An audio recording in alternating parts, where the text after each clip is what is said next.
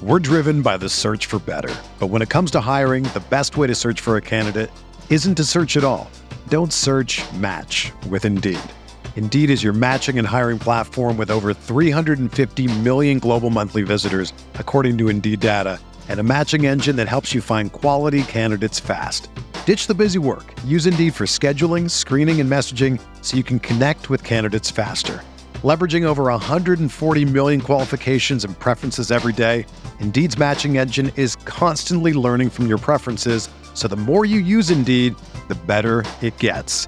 Join more than 3.5 million businesses worldwide that use Indeed to hire great talent fast. And listeners of this show will get a $75 sponsored job credit to get your jobs more visibility at Indeed.com slash BlueWire. Just go to Indeed.com slash BlueWire right now and support our show by saying that you heard about Indeed on this podcast. That's Indeed.com slash BlueWire. Terms and conditions apply. Need to hire? You need Indeed. What's up, guys? Before we get going this evening, just want to remind you podcast brought to you by Skybox Sports Picks. Who is Skybox Sports Picks? Well, glad you asked. They're the world's best gambling handicapping website. They're the inventors of the Skybox Matrix Interval, an advanced modeling mechanism that has been tested and refined through years of wisdom and experience and has helped Skybox propel itself to the top of the industry. You know the deal with Skybox at this point is unless you're a first time listener, if you are, welcome. Well, check out Skybox. They have a package that will fit your price range. Hope y'all took advantage of their US Open picks. They're crushing it on NASCAR right now. NFL's just around the corner. Get you a little taste of uh, some baseball, NASCAR, golf action before you dive into the NFL and college football this fall. But check them out. They've got week long sports centric packages, month long sports centric packages. You could do all sports for a month, all sports for a week. I would just recommend doing the year long all sports pass and riding with Skybox 365 days a year. I promise you, you'll make the money back and then some. These guys are professionals, but they will have a package to fit your price range if you need something a little less. You can even try out a daily pass for 10 bucks uh, just to kind of see what the guys are about. But check them out, skyboxsportspicks.com. Go to the store, check out the gear. I'm rocking a Skybox hat as we speak. They got pretty awesome products in there as well. So Go support Skybox Sports Picks. It's a pretty good trade off. They'll make you money while you give them less money. That seems like a pretty good deal to me. Check them out, skyboxsportspicks.com. Podcast also brought to you by LB's University Avenue across from Kroger. Y'all know the deal. LB's absolutely the best place in Mississippi to get meat. Go see Greg if you're a subscriber to the Rippy Writes newsletter, which is rippywrites.substack.com free newsletter you get anywhere between three to five times a week, depending on uh, news availability, that sort of thing, uh, to your inbox every single time it is published directly to your inbox. And you also get free meats or discounted meats, I should say. Greg's got a deal going right now for subscribers. They get a 16 ounce prime strip for $15 and then a package of sausage for five bucks. So you get a pack of sausage and a 16 ounce prime strip for 20 bucks. That's a hell of a start to your dinner. I would have a start to your weekend and one hell of a dinner, I should say. I would recommend going buying much more stuff than that. LB's University Avenue across from Kroger, best place in Mississippi to get meat. Uh, Oxford is lucky to have it. I'm getting hungry just thinking about it right now. So check them out. Today's podcast is Colin and I discussing the Mike Bianco news. It's a day late. We had some technical issues. Uh, I was going to originally drop this podcast Monday evening, I guess that would be. So better late than never. We took a second crack at it, and uh, I honestly I think it's better than the first try we had at it. So uh, not that you'll know because you're only hearing the second one, but anyway, we got into the Mike Bianco dynamic, what his prospects for 2022 look like, how the search was handled, what it means, or how this candidacy for the LSU job was handled and what it means for the program going forward. So, back with Colin after I gave him a grand total of a week off. Let's go. Rippy Writes with Brian Scott Rippy. Transcript can be obtained by drinking a fifth of bourbon, ramming your head through some drywall, and then writing down every thought you have. What's up? Happy Tuesday night, Wednesday morning, whenever you're listening to this. I am Brian Scott Rippy. On the other end of the line is Colin Brister it's been a uh, full week since we last did a podcast. I think in that week, it's probably felt like, I don't know, 10 weeks given kind of yeah. this whole saga that's unfolded. What's up, man? It's been a long off season. Not much. Yeah.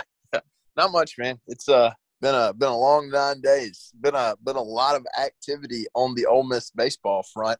Um, hey, more activity uh, on the Ole Miss baseball front than there usually is the uh, third week in June. That is very true. Very true. There is a lot more activity, a lot more buzz around the program uh, than there usually is the third week of June. You know, I thought when we finished the season, like you'd have a bit of a podcast hiatus and you had a solid like seven and a half days of it. But once this Bianco news kind of started really picking up steam, I knew we would do this podcast at some point. But to be completely honest with you, I probably would have bet pretty good money that it was to uh, talk about potential replacements. Yeah, yeah, um, it kind of seemed like that for a while, um, and then you know we, we it winds up on Sunday night that, that Mike Bianco's returning to Ole Miss, and from all accounts, um, it appears that that he never really had the ability to go to LSU. So uh, really, and, you know, I don't know that I'm not sourced or anything, but you know, from Glenn Guilbeau and Neil, uh, certainly seems like certainly seems like he he never really had the ability to tell LSU, yes, I want the job, and uh, here we are with with Mike Bianco heading into his 22nd year as the Ole Miss baseball coach. Yeah, and as we record this on a Tuesday night, I probably should have hit this at the top. Podcast schedule got a little uh, off. We uh we tried recording this once, and we'll we'll call it technical difficulties. So sure. this is our uh yeah technical difficulties at a uh, company corporate function. Uh, kind of uh threw us off the rails. I would uh I would say to put it mildly. Maybe we'll uh release that podcast at a later date um when the statute of limitations are up. But as we kind of go round two uh, on this podcast and on this topic it's it's been a bizarre week, sure. uh, kind of following it and the way it played out. I, you know, one of the things I kind of said to you the whole time was, yes, it. Like, and I wrote this in the newsletter last week. It made every logical sense for Mike to move on, right? Like if there was going to be an ideal breakup, it would be like this. He leaves on his own after two decades, going back to a place that's special to him. Uh, you know, some would say he's reached a ceiling at Ole Miss, and whether that's sure. the program ceiling or just his personal ceiling in terms of what he's capable of with his resources as a coach, it you could make a fairly strong argument that maybe he's reached a ceiling. And I kind of said the whole time, though, despite all logical sense, uh, it, it being that he should go, Mike Bianco doesn't necessarily think about things like other people do. And trying to get in his headspace is honestly a futile exercise. I've, I've tried to do it over the years and then I've just kind of stopped because you just never really know what he's thinking. And no one knows what he's thinking because he doesn't talk to anyone. And we can get into that in a little bit later. But I guess what I'm trying to get at is I, I'm not shocked by this result. I am. I'm like surprised, but not at all at the same time. I didn't oh. figure it would unfold this way, but I always left open the possibility against all rationality he would do this because he does stuff like this. Well, sure, but I mean, uh, what what are we discussing, right? Because from all accounts, like uh, regardless of what Mike wanted to do, Mike had no option. Mike Mike's option was to be the baseball coach at Ole Miss. I don't really think that he had the opportunity to take the LSU job. And you know, I think we we kind of believed that earlier in the week, and it for LSU may have been you know saying that you know and leaking that, but I don't think there was ever a moment. It's kind of like the committable offer. I don't know if there was ever a moment where Mike Bianco could say, yeah, I want to be the LSU coach and him sign a contract and become the LSU coach. Um, but I'm not sure that was ever presented or, or, or an opportunity that he had. Yeah, so that's a, that's probably a, a, great place to start. I was about to say let's timeline this, but let's just get into that first. So sure. actually, you know what? That's as good a, a place as any. Actually, let's just timeline this thing out. Okay, the season okay. ends, and you know they would. You know, it, it was interesting, um, kind of how this story was camouflaged by Ole Miss still being uh, in the NCAA tournament and still playing postseason baseball. Like this was real, you know, almost 16, 17 days ago, but everyone was just kind of like, eh, whatever. Like it, it, it didn't become a, you know, it was kind of weird. It didn't become a distraction at all, at least not from what I gathered and the temperature I kind of took on things before they went out to Arizona and, or excuse me, when they went out to Arizona and before, I guess would make sense as well. Did you find that a little bit odd that it, it didn't really become like a main storyline? Like I don't think they mentioned it on the broadcast throughout the weekend once, did they? No, I don't I don't recall that. Um God bless that broadcasting crew. They were horrible. That's true. They um, may not know that he went to LSU. They may not know that that was even. Well, they thing. called him like Ted Bianco or something at one point. So, Tim Bianco. Yep. I both days I wish I was still on the beat dealing with him was to run Tim by him one time. See how that worked out for me. Well, in fairness, if they Googled Tim Bianco, they wouldn't have known that he went to LSU. But um, yeah, you know, it, it was kind of weird that it that it never kind of surfaced or came to a head. But you know, I mean, you're dealing with your team in a super regional, and I, I do believe that Mike had very little to nothing to say to LSU while he was trying to get his team to the College World Series. Um, for all his faults, that's not one. He's not going to, I think, go about much sneakily. Um, I, I, I don't know if that's a word, but you know what I mean. I, I, I think you know Mike did not talking to LSU and not having much to say to them uh, probably helped in that that it wasn't a distraction because if this was a football team right like you start getting later into the year and you start you know like lane kiffin's kids knew when he was leaving fau that he was interested in the Ole miss job um, kind of not like that in baseball but yeah it's it's it's interesting that it that it never came to a head because his name was was out there for a while it wasn't it wasn't like it was a secret for sure yeah you're you're exactly right on that part of it and we will before we finish this timeline you brought up a good point on the fact that you know, Mike Bianco for all his flaws, he's not going to handle. I'm going to be careful how I word this. He's not going to be shitty in how he handles it. He may not handle it well, but he's not going to be kind of sleazy, tacky about it, if that makes sense. Sure. Like, you know, be on the phone seriously weighing the job right before Ole Miss plays the biggest game of the season type of thing, right? You know, there's a difference.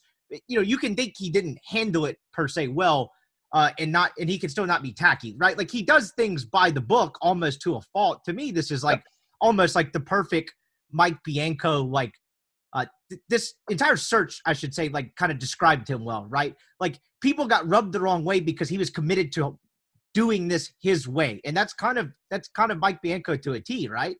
Yeah, yeah. So, uh, Go ahead. Uh, yeah. No, yeah. I was just saying it is. You know, the more I talk about talk about it, it is kind of interesting that it never kind of came to the forefront while this team was in a regional, while this team was in the uh, in the uh, Tucson Super Regional. I and I'm not blaming media here, by the way. I am curious what Mike would have said had someone asked him. I, I, I mean, look, he's going to give the coach speak answer, but I mean, I, there could have been an opportunity where Mike says, "No, I'm not interested in that job."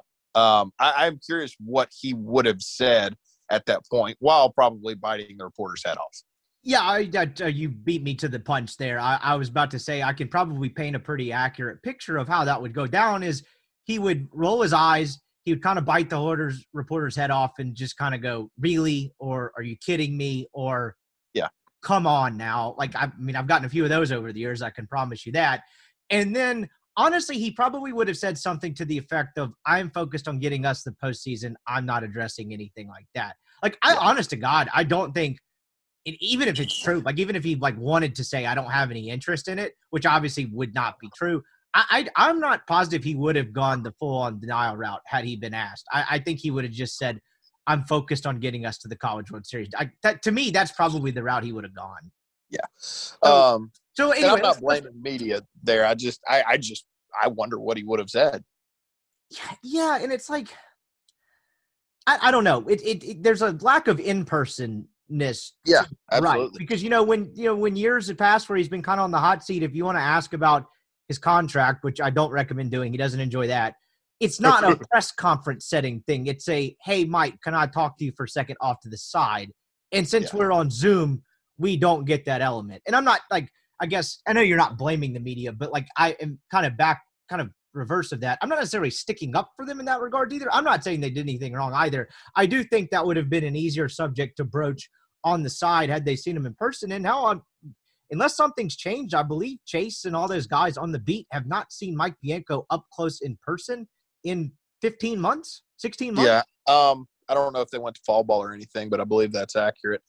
Um, so and you know, here's what's interesting: if Ole Miss wins that game, if they win that game on Sunday night, and look, that was never going to happen from all you know what we saw, but that question probably gets asked in Omaha, and I think at that point he's not interested in that job because you know I think the reason Mike was somewhat interested in this LSU job was because of you know look it's not a secret it's somewhat of a hot seat that he's on right now that hot seat's alleviated if he if he wins the game on Sunday night in Tucson. So I don't I don't think like I think if you they would have asked him, and I think that question would have been asked at the College World Series. I think you might have gotten a denial at that point. Yeah, I, I think you're right. And the kind of the irony in that is honestly, LSU would probably like him to have had him in the college if that was their guy. And I'm not not Right. saying it was. They would have probably liked to had him in the World Series to help sell the hire, right? Because there was a faction of uh, the fan base that didn't want LSU's fan base. Oh, absolutely. say, That didn't want it because he quote unquote can't win the big one. But I agree with you in that sense. It, you know, I couldn't decide for a while if that if him getting to Omaha would make him more or less likely to take the job. And I think I would probably take uh, would have leaned yes in hindsight, just because, like you mentioned, you know, he made the if he makes the College World Series this year, I, I guess he can't literally coach at Ole Miss until he retires, but he could get pretty damn close because Mike Bianco has kind of hinted in the past that he's he doesn't want to do this until he's Mike Martin's age, type of thing, right? So he would have gotten close to kind of going out on his own terms completely. And honestly, with the second trip, depending on how old he ended up when things got hot again, um, he may have been able to do that. But anyway, be that as it may. So let's play this timeline out. So the season Sure. ends that Sunday night. It really cranks up really in the first 24 hours after that, right? Like it, you, the reports start surfacing of they're zeroing in on Mike Bianco and Glenn Guilbeau had the report that he was due in the coming days for an in-person interview. I think that was like Todd, Todd Walker said he slept at his house and interviewed on Monday night. Uh, yeah, that was a weird one. So Todd Walker goes on radio and says that Mike Bianco is in Baton Rouge interviewing for the job. While I'm assuming while he said this, Mike was actually like literally conducting exit interviews with his players. Yeah. Uh, he Or may have been may have been taking a piss when the words were uttered, but like quite literally, he probably was doing exit interviews. And then love this sell job. This is a power move. The, you know, the second part of that Todd Walker report was, and if he does get the job, I'd like to be his hitting coach. Well, guess what, man? If uh, Cliff Godwin gets the job, I'd like to be his first base coach because it would be a race. Let's see how my candidacy shakes out. What a weird move. You know, look, let's just pretend Mike did get that job. Who do you call? Do you call Todd Walker, who's never coached college baseball uh, a day in his life, or do you call Mike Clement, the guy that you know had one of the statistically best offenses in America this year? I don't know which one I'd hire. It'd be a tough call. I don't know if surely Mike heard that comment through the grapevine somehow, but my God, the amount of money I would pay to be a fly on the wall when they played the tape for him, he would have been like, "Do what?" Like that, that's just a that- what. A, anyway, so what a bizarre move. So that was false, and you know it's interesting. You know, Guilbeau threw out this the, the USA Today guy, who's older guy. I've said hey to him a couple times. He wouldn't remember me. We don't know each other, but I do know he's been around a while and he's been plugged in towards the end of the week last week, he he kind of took a little bit of heat, you know, or criticism or whatever. And he ended up being pretty accurate throughout all of this, to be completely honest, because Mike did interview in person. It wasn't in Baton Rouge, and we'll get to that in a minute.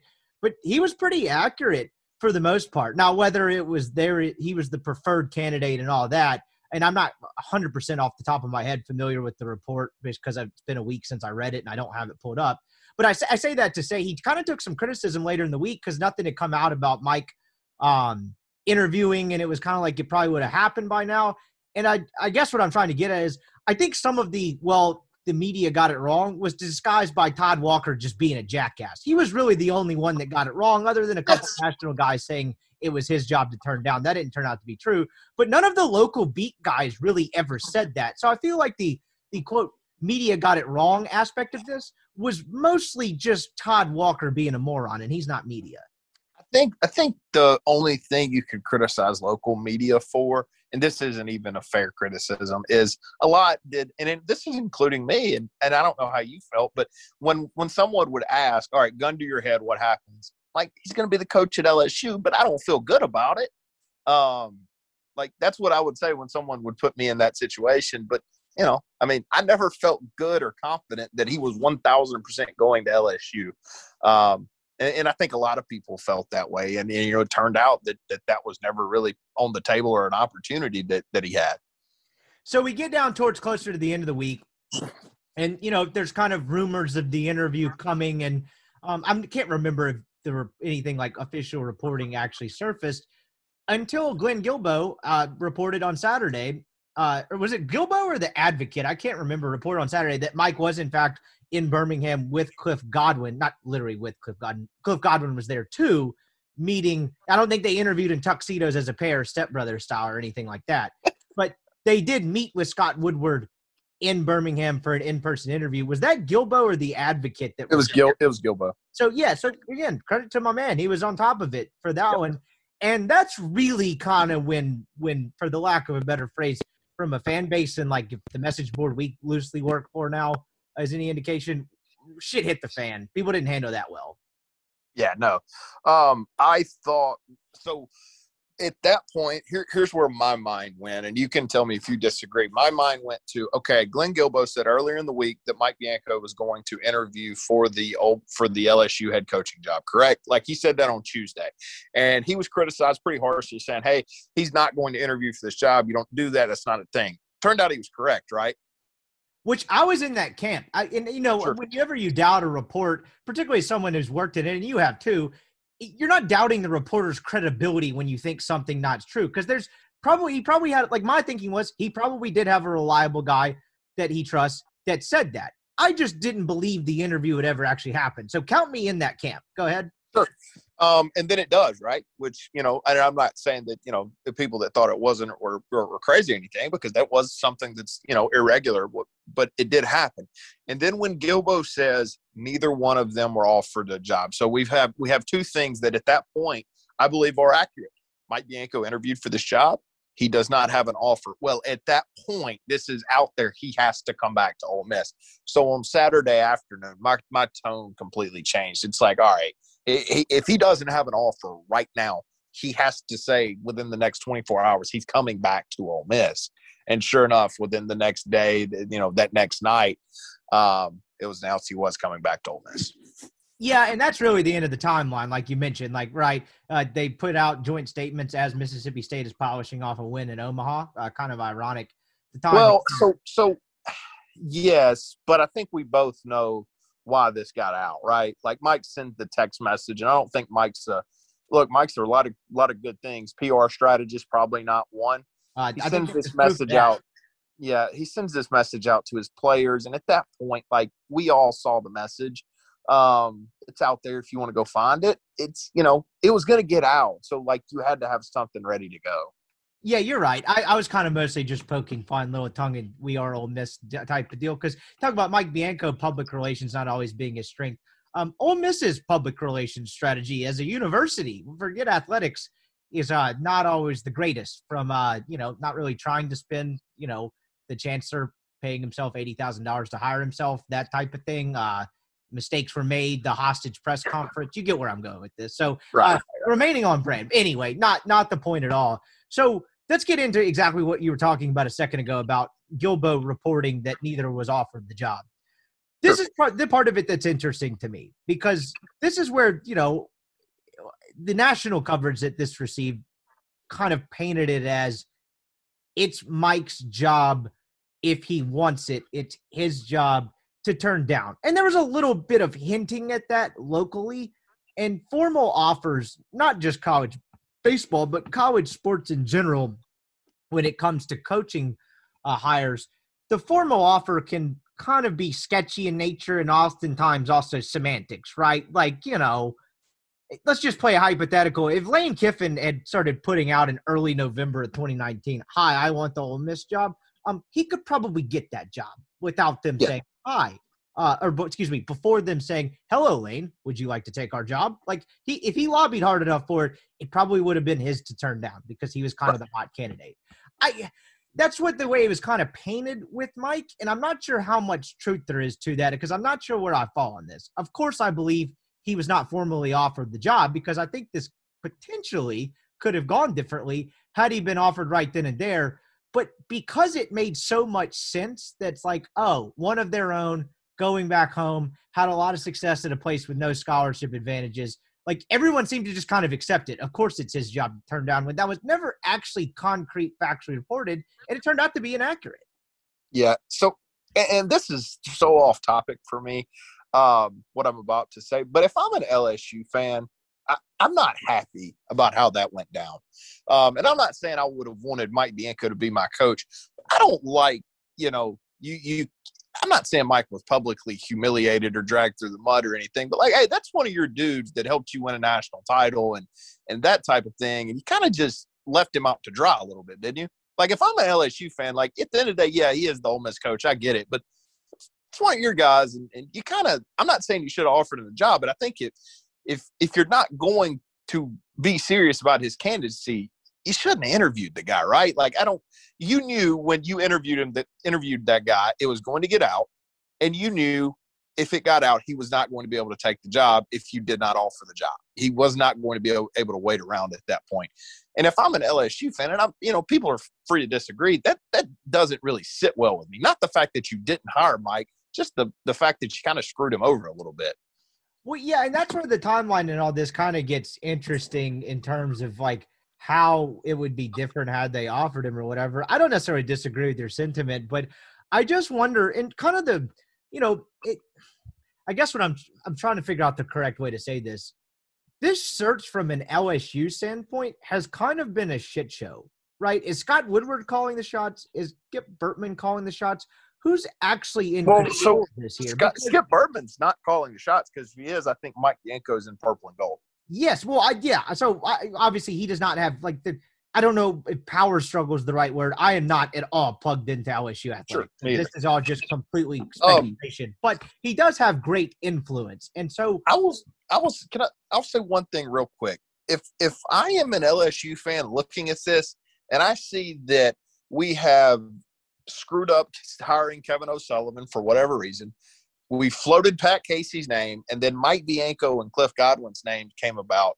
And uh, we still don't have a baseball coach. My faith in Scott Woodward finding a good baseball coach is diminishing by the freaking day. For sure, and like that's what's kind of the weird part about this. Uh, by the way, I, I'm fairly confident Pat Casey floated Pat Casey's name out there a lot. Um, Okay. Not saying there wasn't any sort of interest there, but uh, I think that uh, I think he wanted it known just to kind of see what the perception would be. But anyway, so anytime like I don't know if power struggle is an accurate way to describe that dynamic, but it, there does seem to be some conflict in terms of like deciding on a candidate they want who's kind of 100% in control. Like, I think it's fair to say Scott Woodward doesn't seem to be 100% in control of this. Would you say that's fair?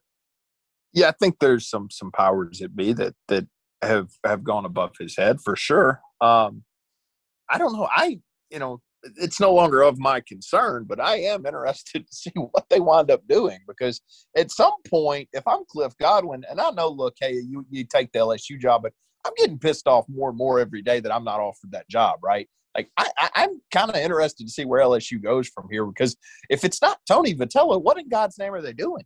Yeah, exactly. And so, kind of back to what I was getting at. So, if there is any sort of conflict or power struggle, however you want to term it, that more times than not breeds dysfunction. And so, it being kind of a, a like I mentioned a second ago, a shit show on the LSU end of things, kind of like didn't like that that didn't reflect well on Mike. Like kind of some of the LSU stink of how this has been handled carried over to how it was perceived how Mike handled it. Now we can, and we'll get into this in just a second.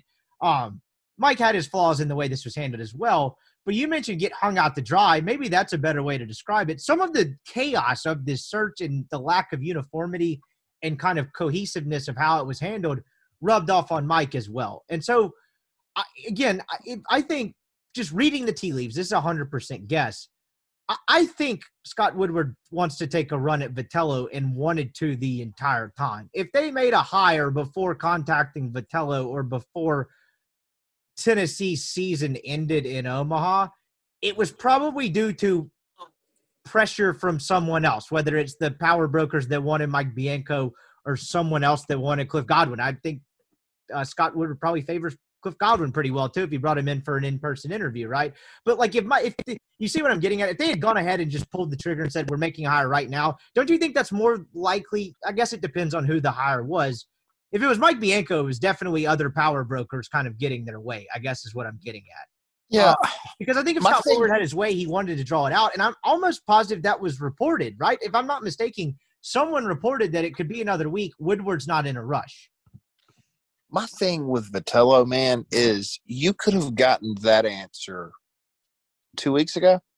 Like, let's be real. If you call Tony Vitello, if you know the Wednesday before regionals, you say, "Hey, man, look, what's up? Do you, do you want this job? Do you not want this job?" You could have gotten an answer at that point. So why do you have to wait until the College World Series is over to figure out? All right, what do we want to do? Maybe they hire him. I've got real doubts at this point. I figure if they could have hired Tony Vitello, it would be done by now. Um, so I think they're going to wind up with Cliff Godwin, um, unless Dan McDonnell wants wants that job. I think they're going to wind up with Godwin, and that's that's a perfectly really good hire. But if I'm Godwin, every day that you don't offer me this this job, I'm getting more and more upset. I will say that because you know if I don't get this job, well, you've kind of screwed me at ECU now when when me trying to recruit transfers and that type of thing. I will say this: uh, I think a second more public run at Dan McDonnell has like almost a hundred percent chance of being futile, uh, and I feel pretty good about that. So read into Okay. that what you want. Um, so I don't necessarily buy that. I don't know if it'll be Vitello either because I tend to kind of be in the same school of thought as you. It's like, couldn't you have gotten this answer already? And maybe they got a hint. Maybe that's why they're waiting. You know, who the hell knows, right? It probably did get a little bit weirder that they played each other in a super, but I don't think that changes anything. But kind of back to the original, we we not got off on a tangent. It was all topical, but we kind of went off in a wormhole a little bit of like the power struggle and all that LSU.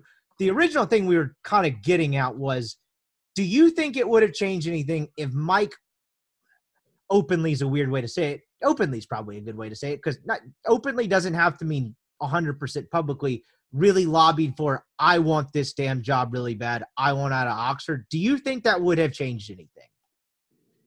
It's a good question. Um, I don't know the answer. I don't here- think. but here's here's my response to that. He interviewed not knowing if he had the job while being a coach at another SEC West school. If that doesn't signify he wants the job, then what does? Like if that doesn't signify I desperately want this job, then what does? I I, I think that was a sign enough for me that hey, he wants this job, and and he he, he would really really uh, covet it, and he would take it. Um, I think that is enough public acknowledgement for that. So I think the answer to my to, the answer for me to that question is no. I don't think it would have because I think that you know him showing up for that interview was was uh, public announcing enough that that he did want that job. So you're probably right, but there's probably degrees to this as well because that kind of goes back to how much stock do you put in and when that he how much stock do you put into exactly what he said in the uh in the little text message email that's not 100% confirmed but appears to be pretty real that he's a player. Okay. Yeah, I, look, I, I it's not been Big J, Big J stamp. I, I got to send it by five different people.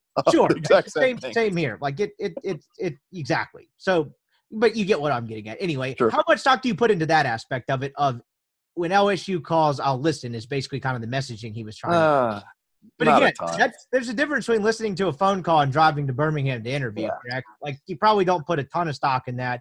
But like, are there degrees to this? If Mike really badly was like, "Hi, Skip, please, please, please get me this job. Like, get this, do whatever you got to do to get this done." Do you think that changes anything? I think I say no, just like you. But it is kind of interesting to ponder.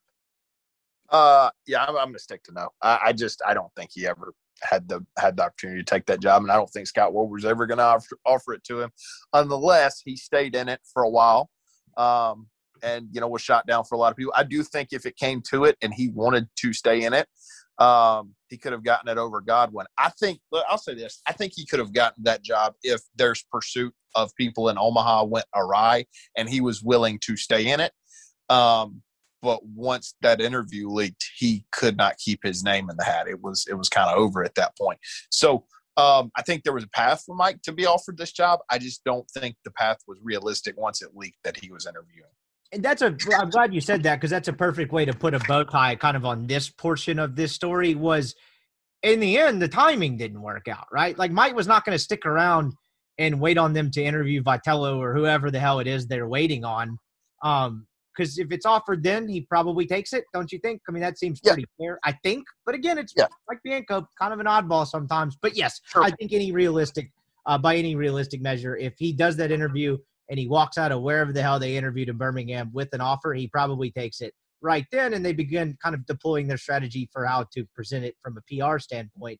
So, but the timing didn't work out, right? Because if they interview Vit- Vitello or whoever the hell else it is they're waiting on, it seems pretty obvious it's probably Vitello. I don't know who else it would be.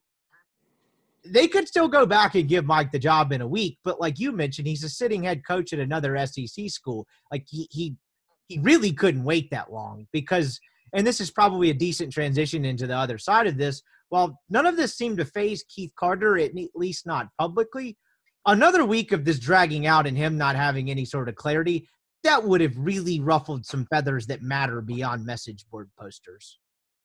Yeah, I think that's a good way to put it. Um, he simply could not have done his job at Ole Miss well if this had extended beyond Sunday because look, they're in they're in it for some some pretty high caliber transfer guys that could really impact their program. Um, and if I'm Keith Carter at that point, you know, hey man, uh, I got to have an answer, and you got to do something right now because these kids are, are you're you're probably not getting them because they're wondering if you're going to LSU, right? Um, so yes, this this was never once it came out on Saturday morning. Hey, he interviewed. Hey, he doesn't have an offer. Do I believe both of those things? I do. He's coming back to Ole Miss. It was over at that point for me, looking back, and I kind of felt like that in the moment. All right, he, he, there's there's no path for him to get the LSU job unless they just offer it to him on Sunday morning. Um, and that obviously did not happen. And that is why he will be the Ole Miss baseball coach in 2022. Yeah, because a whole other week of that, things would have just gotten very bizarre, and it probably actually probably comes to a point, and some of this may have happened. You know, I, I will get we're it's probably a good transition into the statements and then Mike's flaws in handling this, but like, I, I don't know, was there some of that already where it was like Keith was like, okay, like I guess I'll let you go over there and interview. Let let let's make this decision now because like we need something. Like, do you think there may have been some of that already? Uh, certainly, if he had kind of wanted to keep his name in there for another week and wait out an offer, surely, I mean, Keith Carter, smart guy, competent guy. I know some people aren't thrilled with the way this played out and the way he handled it. I don't necessarily 100% agree with that line of thinking, but be that as it may, smart guy. He would have he would have forced his hand. Like, look, look, man, what are we doing here? I, am not letting you wait this out till the very end until you either don't get the job or do it. Like he his hand would have been forced at some point very quickly yeah. after the interview, and it may have partially been. And I, I think my thing with Keith is, you know, and and I understand people are upset with how this played out, but what would you do differently if you were Keith Carter? Um, do you tell the guy he can't go interview? Like, I don't like. What are you going to do? Barricade him in his room? Um, I'm not really sure how you stop that outside of saying, okay, we're going to fire you if you go interview. Well, maybe he doesn't go interview then, but are you really now going to chance having to pay $3.6 million to the baseball coach that, um, you know, just went to the super regional and finished one game short of the College World Series because you want to buy him out now because he hurts your feelings? I don't know what the path was. I think so. Here's what I think, and I've said this all week. I don't think Mike Bianco uh, interviewing for the LSU job as the Ole Miss head coach hurt Ole Miss baseball. I think it hurt Mike Bianco. Um, and I and I'm pretty I, I stand by that. I I don't think it hurt Ole Miss baseball much. I think it hurt Mike Bianco a decent amount. Uh, yeah, I would I would I could I can get behind that statement for sure. And yeah, it's it's interesting because he could have done exactly that, and I think that would have played very popularly. I don't even know if that's a word. That would have been popular um, amongst the fan base. And you know, Keith Carter really gained some favor uh, in a couple moves that he's made. Like in the moment, it didn't turn out to be the greatest decision in the world. In the moment, he gained a hell of a lot of favor for not extending him in 19. No one was saying, "Hey, stupid move" at All the right. time. Real quick on that, and, and I don't spend a lot of time here. Someone's got to ask him what the difference is this year. Someone needs to ask that question. That's a fair question, and I think people deserve answers. How's he get extended this year but didn't in 19? I mean, I, am sure there's a logical explanation. I, I, very firmly believe that, but I think that question needs to be asked of him educated opinion, he was the interim guy in 19 trying to gun for the job, and he saw it as an opportunity. The closest thing he could pull it to a power move, right? Well, interim no, guy's no. not there to fire people. He's here to keep the car in between the lines. But he's that not going to say that publicly. If no, you no, ask him that. Of course he's not. You're right. Like he's got it. Like I would be interested be interested to see what his answer would be because even if there's a decent bit of truth to that, privately, you're right. He's, he's he's not going to say that publicly, and so I do think he should have to answer that question. I don't know if he ever will, but it is kind of fascinating. You, I, I agree with you. I just think that's the answer. I'm just not sure what version of that is able to be told publicly. Honestly, like that, yeah, like that act, like what saying that you can't. Like, how do you kind of how do you spin that? And then the other side of this, anyway. So I guess what I was getting at was he's had some moves that kind of favor uh, you know, it played well with the fan base. Like Lane Kiffin, immensely popular hire with the fan base, seen as a power move. He could have done the hi, hey Mike, if you go interview for this, you're fired. And I that probably stops Mike from interviewing, but that makes Yeah, the relationship weird, and that makes, if anything, don't you think that makes Mike look for other opportunities? You know, in in the years to come, or like leave at Maybe. the opportunity in the years to come. I don't know, but it would have made the relate a complicated situation even weirder. So even if you think is he's it- done that, fine. Is it possible that, and I don't know this, so you please correct me if I'm incorrect in what I'm about to say. Is it possible he let him interview so he would get the job because he wanted him to get the job? I don't know that. I'm just throwing out a theory. I, I again, this again, all speculation, all, all opinion. I, I think that's part of it as well because I don't know Keith Carter, eh, smart guy. eh, Like if I'm looking at this and I'm in his shoes, it's a no lose situation. Like, are you again as mad as Mike Bianco makes some fans? You're not dying to fire a guy that just got the program to back back super regionals and within a game from Omaha each time, but he hasn't been able to quite get over the hump despite being kind of a model of consistency because his teams never suck. So exactly. Like if he leaves, okay, sweet. This is a perfectly amicable breakup. That's why you let him interview for the job. If he leaves, okay, you have a backup plan ready, which I'm pretty confident in saying he certainly did. He knew what his first I'll say this, he knew what his first two phone calls were. Uh probably after And I don't think there would have been a third. no, I don't think. I don't think there would be either. I think you're dead on in that. And so that's what like I, I think that's probably how he viewed this. And I think letting him interview for that is evidence enough of it. And I don't think he gave a damn about the perception. If I'm just I'm guess, just guessing, I don't know Yeah. Carter's thinking. Like Elish, it, maybe he's a realist and he is very rational thinks about things very rationally. Is like maybe he doesn't give a shit about the optics. Maybe it's LSU is a better job than Ole Miss. Of course it is. Better advantages, you know, more like there would have been a pay raise. Um, and LSU is a place that's special to Mike Bianco. And I know people don't want to hear that and that'll make people mad, but like those two factors, like it is a better job. The guy's going to interview for a better job. Yes, it's an SEC West rival. Yes, it's probably not the greatest look, but if you're not a thousand percent committed to the guy and if he left, it wouldn't be the end of the world. Like, can you sacrifice some optics to maybe, you know, amic- amicably sending him off to the sunset? I guess is what I'm getting at, if that makes any sense.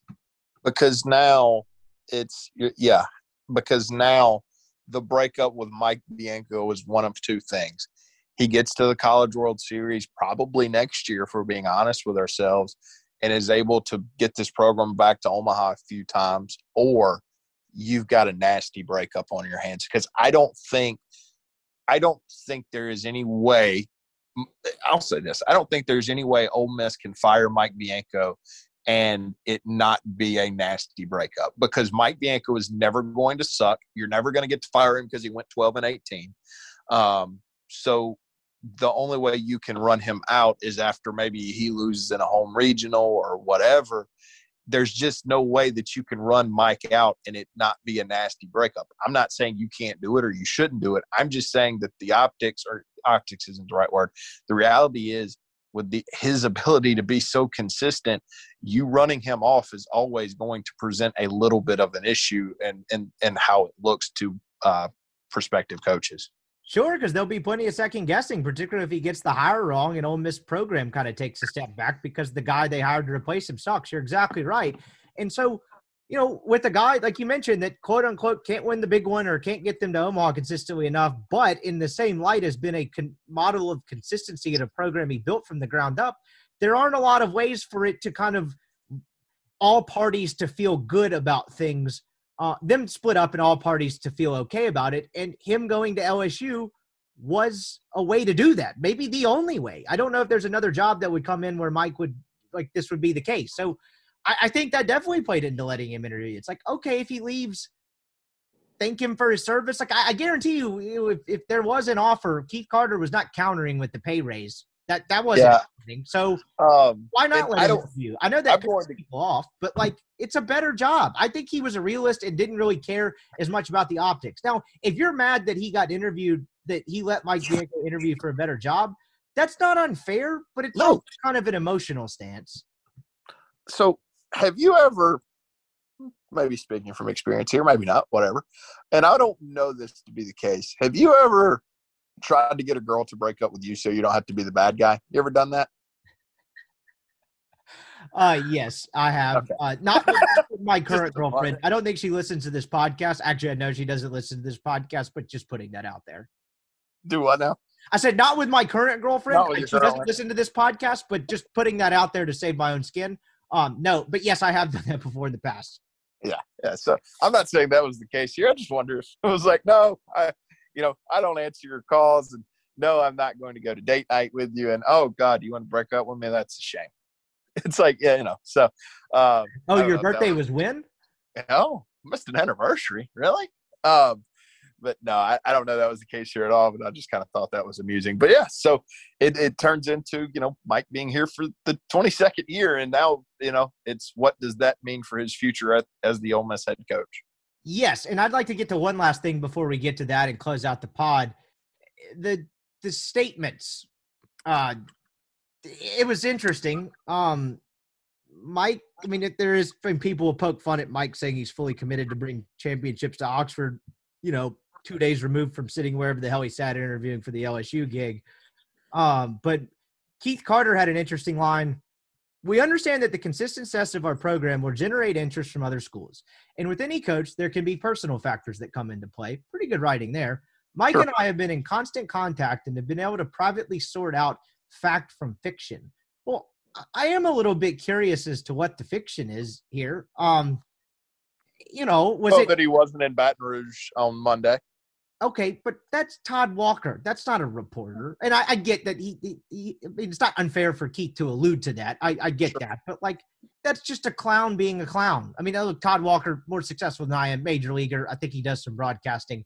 But from that, like that was a clown move. Also injecting himself into the hitting coach candidacy at a job that his guy doesn't have yet. Anyway, be that as it may, what else was inaccurate? I know it was kind of portrayed nationally in an outlet or two that it was his job to turn down, and that clearly didn't end up being the case. But aside from that, like what is the fiction? Because your man did The only other the only other inaccurate thing was that Guilbeau City would interview in Baton Rouge, but that's semantical at that point. Sure, Birmingham, Baton Rouge, like exactly, it's semantical, but like there wasn't a whole lot of fiction. The, the local guys on Ole Miss side, Chase and Neal, had it pegged from the start. And you know, one of the it's not like they were they didn't inject any opinion into it either. Ch- Chase and Neal were very much straightforward and upfront of saying when they didn't know something. They said the entire time, "I have no idea what Mike Bianco's thinking." and that and that got frustrating for some people. And I, and you know, no one ever said I know what Mike will do if he gets the job because frankly you didn't, and it was obvious to me at least that if he did get offered the job, he would have taken. I understand that frustration from some people, but as someone who worked around Mike Bianco for six years, I I'm not understand not having a damn clue what that man is thinking and really just being deterred from not trying because you got to do your job and try, but being deterred from uh, having success in doing so. Because as Yeah. I've said the whole time, and I've written and I did a solo segment last week on the podcast, getting in that man's headspace is an impossible feat. How he doesn't even really talk to his assistants about a lot of stuff. So Yeah. anyway, so I, I don't blame them for that. But again, I just wonder what the fiction is. He let the guy go interview for another job. Like this was pegged from the start, aside from a weird Todd Walker radio clip and maybe a little bit of exaggeration about Mike's chances for the job. And I guess maybe that's just all he's alluding to. But like, I- hope he's not talking about fact and fiction that Mike, you know, fiction being Mike wanting the job because uh, there's tons of evidence to the contrary if you're trying to call that fic- fiction.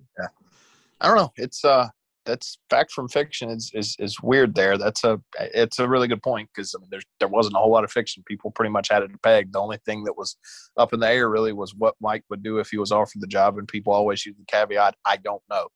Um, no one ever said that if Mike was offered the job, he would go. I think people tell you know thought about it logically and said, "I don't know why he wouldn't," but no one ever said, "I know that Mike would take this job if he was offered." Besides the people at LSU who thought that anybody that was at Ole Miss would always take the LSU job if they were offered.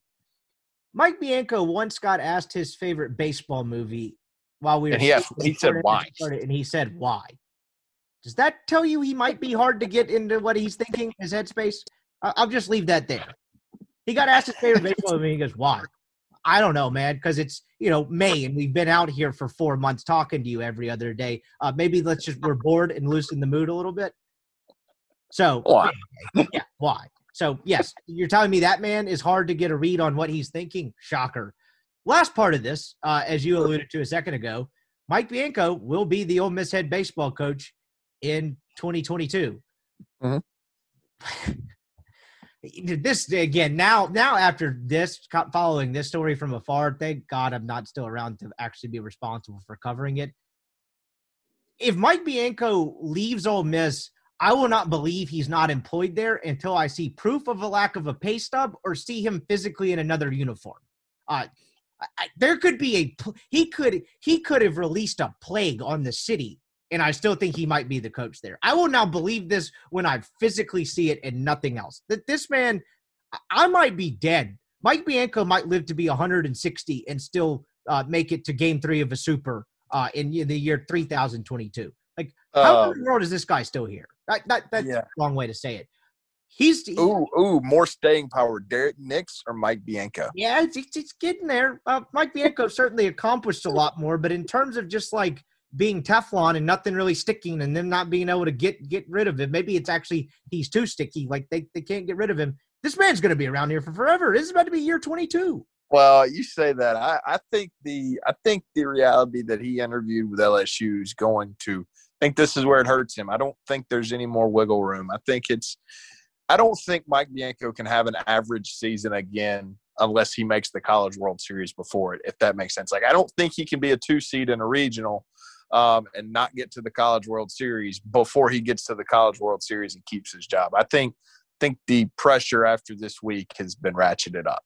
Oh, I think that's exactly right. There's no going 14 and 16 sneaking in as a three seed and uh not, you know, kind of weekly dying out in a regional. I think that would land him in the unemployment line. Granted, it'd probably be a short one because he will get another job when he leaves Ole Miss. Absolutely. Fired by Ole Miss. That's, hey, real quick, that's always the thing when people talk about the buyout. It's like, look, that man wants a job, he will have one in 45 seconds. Like, you know, there's going to be some offset language in there, I'm sure. So, buyout's not going to be near as steep as you probably think it is. and that's what I wrote in the newsletter. It's like I the only I didn't get a ton of pushback, but the little pushback I got from the theory of why would you not take this if you're Mike Bianco? Because now you're basically betting on yourself, and you have a very good chance of not having a job this time next year. And the pushback I got was he would have a job instantly. I agree. I, I 100% agree. Guess what? It wouldn't be LSU or anything up to up to that caliber. No. Um, yeah, so it's a that's a tough situation because, um, you know, there is context to it, right? Like, does your Friday night guy his UCL in April? Does your best hitter tear his, you know, ACL in, in May or whatever? And you, you know, oh, you know, that's the thing. Mike Bianco actually did a really good coaching job this year in a vacuum. Um, and does that result in you coaching your tail off and getting this team in position to go to the College World Series again? Or does this team underachieve all year, be a two seed, get knocked out on a Sunday night in Ruston, and now we have a decision to make? Like, there's so many different. There, there's too much nuance and too much context that has to be applied to say, oh, if he doesn't go to the College World Series, it's it's he's gone. Like, I don't think it's that. I do think. I think. Well, I'll say it like this. I think Mike Bianco has to perform up to what his talent level is on this team, and I think that will be pretty evident early on. Um, I don't think he's allowed to underachieve ever again at Ole Miss before he makes the College World Series. I definitely think you're right about that. Because I don't think it's completely cut and dry. Is it Omaha or bust? I, I don't think so, but honest to God, I have no idea. I don't know. what It could be. I, yeah, hell, it might be. I don't. Exactly. Like it's it's it's of that air though. It's like like right what we said a second ago. There is no like you know you still think this team next year they've got some pieces to replace, but if they can get some arms in there, and we can get to that at the very end. Um, there's, there's still a lineup that can host. Like if you go 13 and 17, barely sneak in and all that stuff, and then weekly go out as a three seed, uh, he's probably can. So kind of parlaying that into twofold. What were your biggest issues of how Mike handled this? Because you're right, it didn't do him any favors, but Mike handled this well. Like if Mike had just come out and said, "Nope, not interested. I'm staying here," that wouldn't have made his leash like longer or gained him a ton of favor. But him handling it the way he did certainly made it even more, uh, created even more friction, and maybe even made it a little shorter. If that makes any sense at all, he wasn't gaining public favor any way this was handled really at all because people would kind of roll their eyes like i wish you were interested if he had said he wasn't type of thing but the way he was handled it created even his his favorability rating dropped and it probably wasn't going to increase but there was a way for it to stay the same and i think it dropped with the way he handled it so i Yeah. asked the question at the top of that So here's my thing. Like, I think it's well known. Like, I, I'm, I'm I'm an Ole Miss baseball fan. It did not bother me that Mike Bianco interviewed for this job. Didn't bother me one bit. That being said, like I understand every single person that got really pissed off about it. Like it, it cannot bother me, and me also understand why people are upset. Those aren't mutually exclusive. Um, so for as far as me, like that doesn't change my opinion of what I think Mike Bianco should do as a head coach or whatever. I understand why it would impact a lot of people, though and I understand why those people uh, would make their voices, you know, known to Keith Carter. Um, so, like, I don't know how Mike could have handled this differently and made me, you know, more, you know, eh, have have me more happy or whatever the word is. That's not a great word, but whatever. Um, because I'm not too upset you would have to ask someone that is upset that question because they, they would you know they would give you an answer and i just don't have that answer because like i said i don't really care that he interviewed for the lsu job but in that same vein i understand why people do care and are upset by it yeah i agree because i tend to not care i don't really care about optics as much and i get It's but, baseball games yeah it's not great optics right i, I can yeah. i can i can concede that without necessarily uh caring about it as much. Um, I and it, it, I don't know. Maybe it's just kind of the cynical realist. LSU is a better job. He got he yeah. went to get he went to interview at a place that was a better opportunity. Okay, that happens in every walk of life and every profession. It doesn't mean people have to like it, right? And so the flaws in him handling this was he did it his way, and this kind of goes back to what we talked to at the talked about at the beginning of the podcast. He wasn't going to be. Maybe I found the perfect word sloppy with it in terms of like letting stuff leak out. Um, you know, what particularly while Ole Miss is still playing, kind of, you know, leaking it out. He does have interest and mutual interest in playing kind of the flirtation game that often accompanies these coaching searches. That was never going to be it. He was going to keep this buttoned up and handle it very screwed down, but kind of like with anything else, it's sort of sim- in the similar vein of you know the the the old narrative that's kind of been extinguished of his team's playing tight and him being a micromanager and him being way too set in his ways.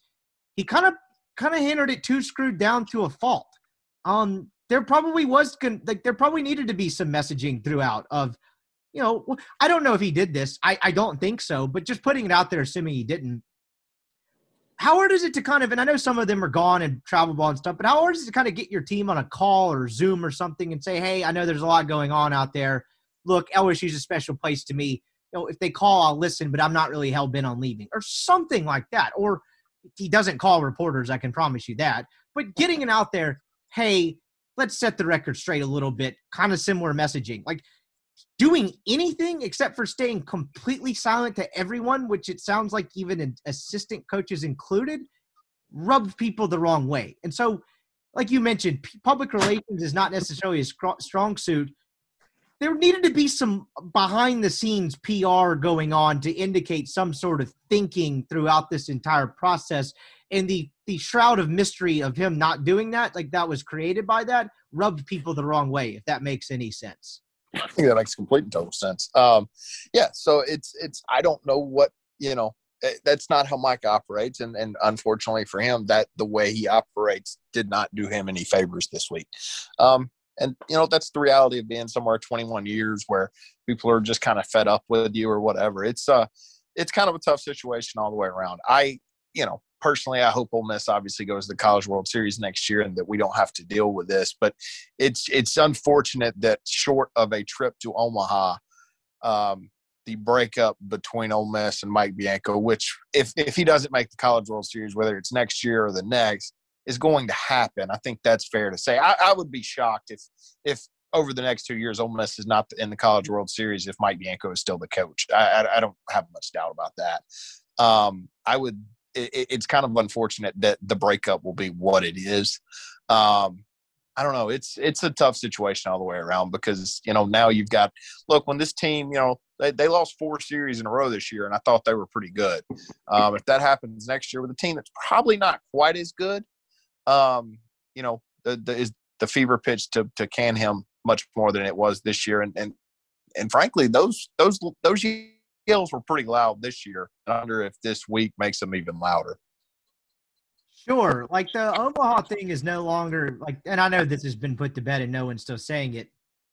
You know, there was an argument to be made in year, even in year kind of like 17, 18 ish, kind of the two, three years after he made it the first time, that the whole only one Omaha trip isn't totally fair. Like that was kind of something that people threw out there if you were a Bianco defender.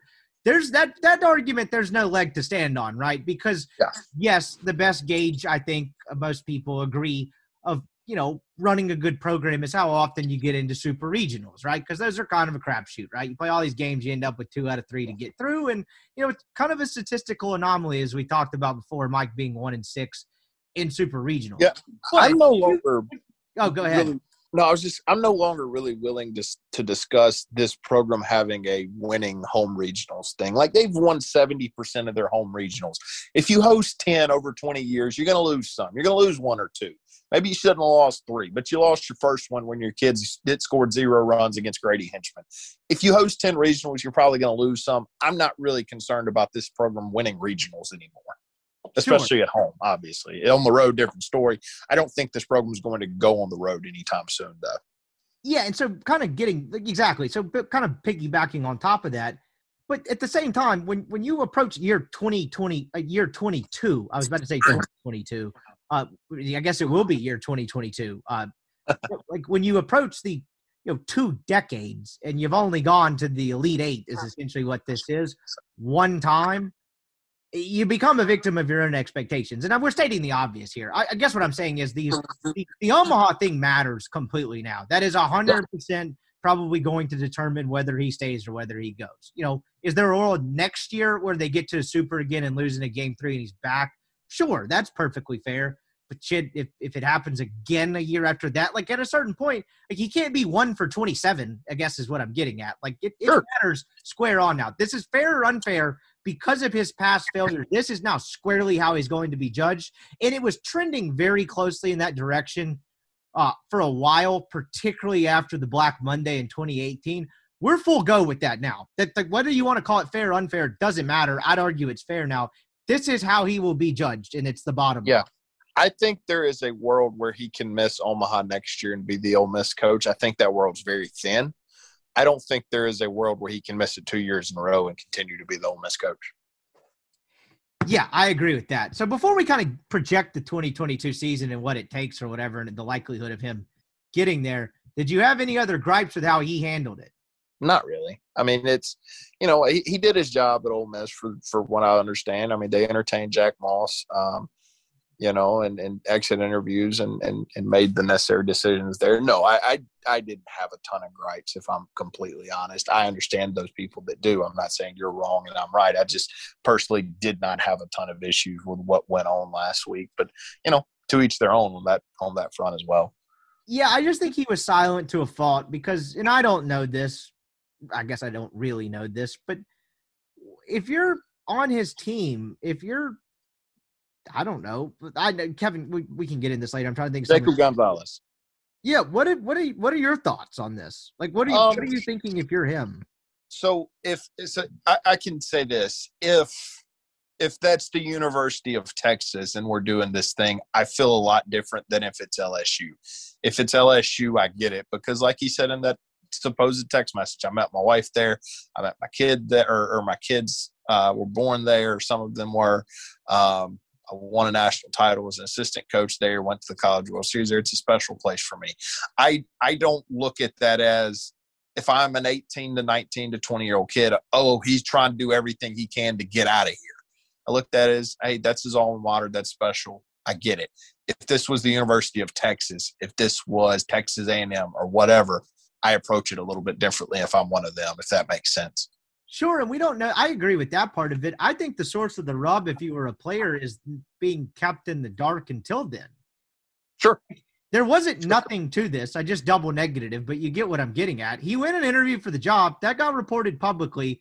Like this was not a nothing burger, and maybe he did say something. I don't. It doesn't sound like the way that message was phrased and all that. It doesn't sound like it. Like the the source of the gripe was being kept completely in the dark until now. And there's never a great way to handle your players at your current job when you're being considered for another job, right? Like that's always going to be an awkward dynamic. But if you are upset about it, it's it's the fact that you weren't told anything until that message was sent after the fact.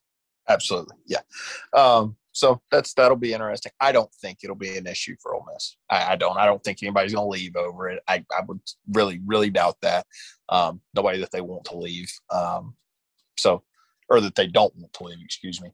I, I, I just I don't think it's a big deal at all.